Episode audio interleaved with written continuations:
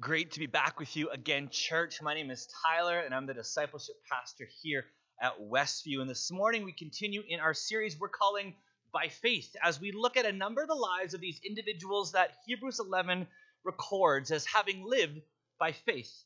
And this morning, we're looking at Hebrews 11, verses 5 and 6, which speaks of a man named Enoch. And seeing as there's very little written about Enoch in the scriptures, you can probably be assured this won't be a lengthy sermon. Well, We'll see about that. Do you know how much is actually written in the scriptures about Enoch? Outside of these two verses in Hebrews 11, if you go to Genesis and you quickly skip over the genealogical portion of Enoch's life and family tree, you essentially get one verse. One verse that describes the life of this man. That and one reference to him found in Jude 14. But that's it. That is what is said of Enoch in Genesis. Let's read it this morning in Genesis 5, verse 24. It says, Enoch walked faithfully with God, and then he was no more, because God took him away. I wasn't joking when I said this morning, church, it's going to be a short sermon, but in as much as there isn't much written about Enoch in our scriptures, I think there is still much that we can learn from this man. Pray with me, church, as we begin. Jesus, thank you for this morning for this time that we have together as the church to worship you together in our homes.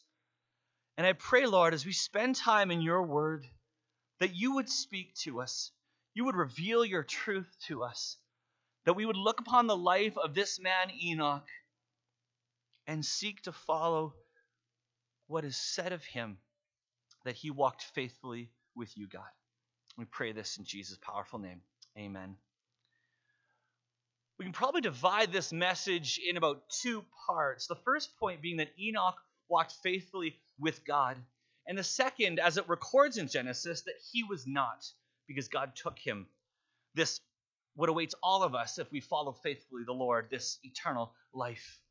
And so this morning, let's look at this first part that Enoch, in point one here, that Enoch walked faithfully with God. I remember at some point in my life of pastoral ministry, I was asked during this leadership exercise to to write out my eulogy. And I know it kind of seemed a little morbid at the time, and I, I kind of felt like channeling my inner Monty Python and just kind of screaming out, I'm not dead yet. But this exercise, its point was to help us as leaders to, to focus on what would or could be said of us as leaders, pastors, fathers, husbands, etc. Hoping that what was said hypothetically about yourself would then inspire you to actively live that out in our present tense. Most of us were pretty long winded in our eulogies, and no shock there, I'm sure, coming from a group of pastors. But it's why the story of Enoch is so wonderful. Because it's so incredibly brief and simple. You see, what is said of Enoch is that he walked faithfully with God. I can't think of a more poetic, magnificent way of summing up one's life. And I don't know about you, but I think if we're honest, we'd be pretty stoked to have the same thing said of us when our time on earth was done. But perhaps before we go much further this morning, we, we need to get to know this man a bit more. So, who really was Enoch? Well, Enoch was the great, great, great, great grandson of Adam. He was Noah's great grandfather, and we'll take a look at Noah next Sunday. Enoch lived this holy and faithful life to the Lord. And at 65 years of age, Enoch became the father of Methuselah, who goes on to be the longest living man recorded in Scripture.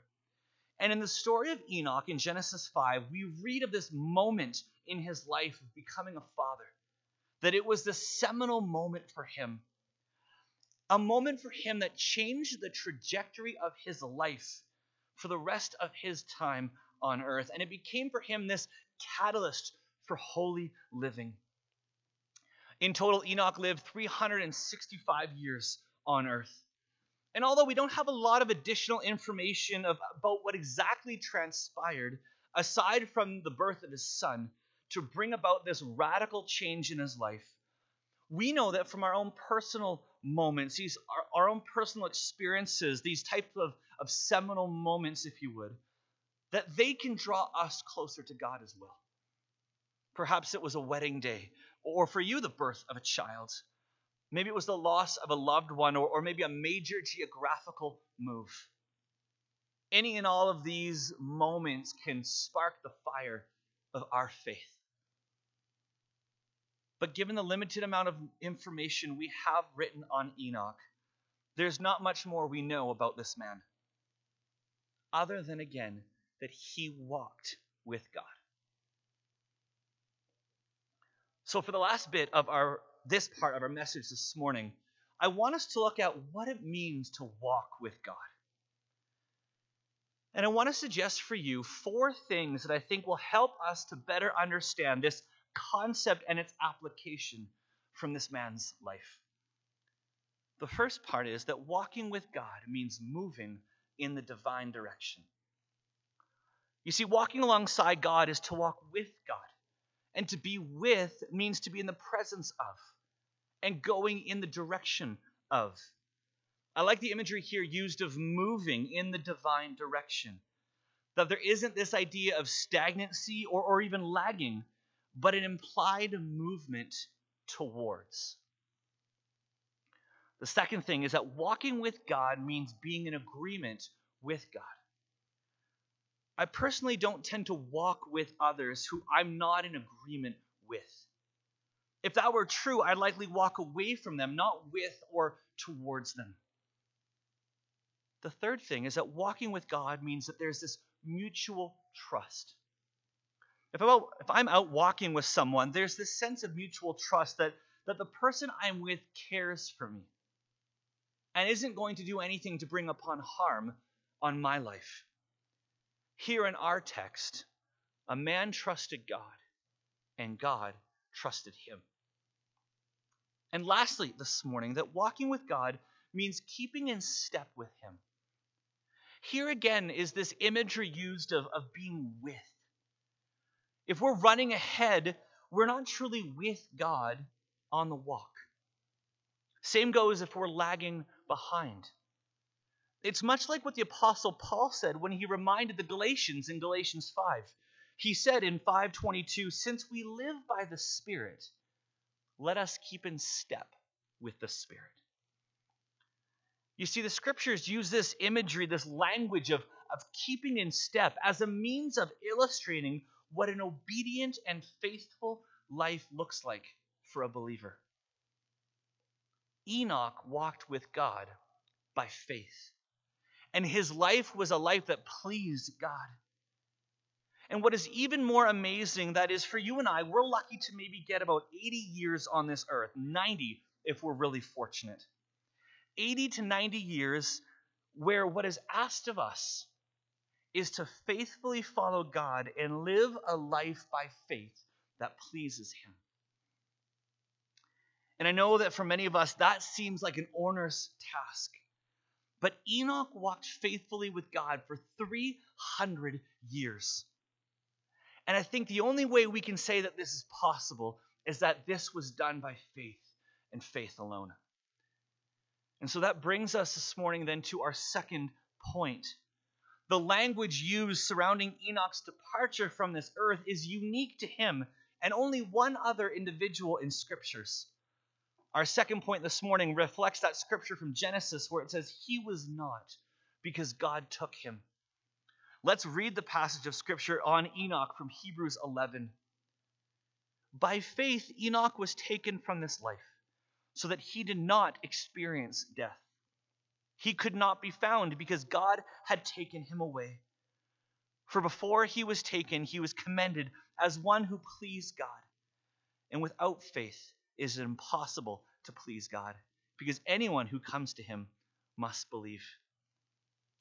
And a reminder for us again to uh, to look at this passage in Genesis. So let's read that as well together in Genesis 5:24. Enoch walked faithfully with God. Then he was no more because God took him away. Enoch experienced what each of us experience who live by faith in the Son of God. What awaits all of us if we follow faithfully God is life eternal in the Heavenly Father's presence. Yet this entrance into glory is unique to himself and only one other person in the entirety of Scripture. Enoch is only one of two people taken straight into heaven, escaping death altogether.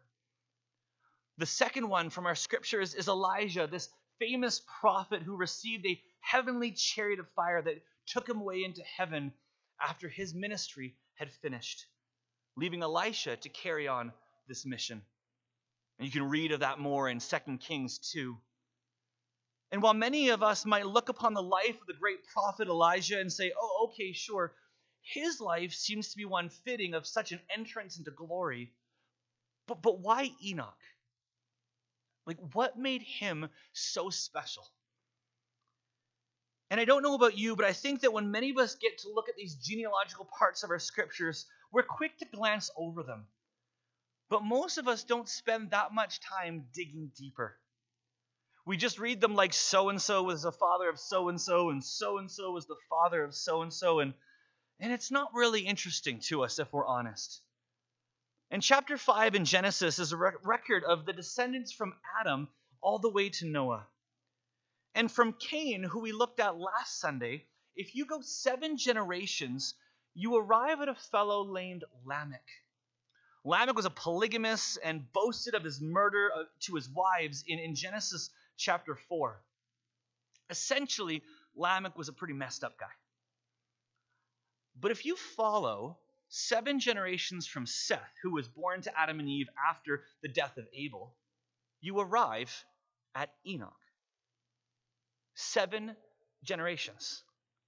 This number seven is significant in Christianity as this number of, of perfection or, or rather completion. There's seven generations from Cain to Lamech, and there's seven generations from Seth to Enoch.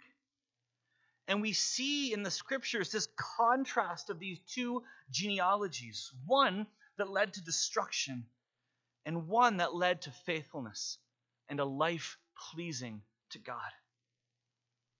And so God enacts only one of the two times in scriptures this means of an individual escaping death. And Enoch is taken from the earthly scene into the life beyond. How? we're not really made aware. But why?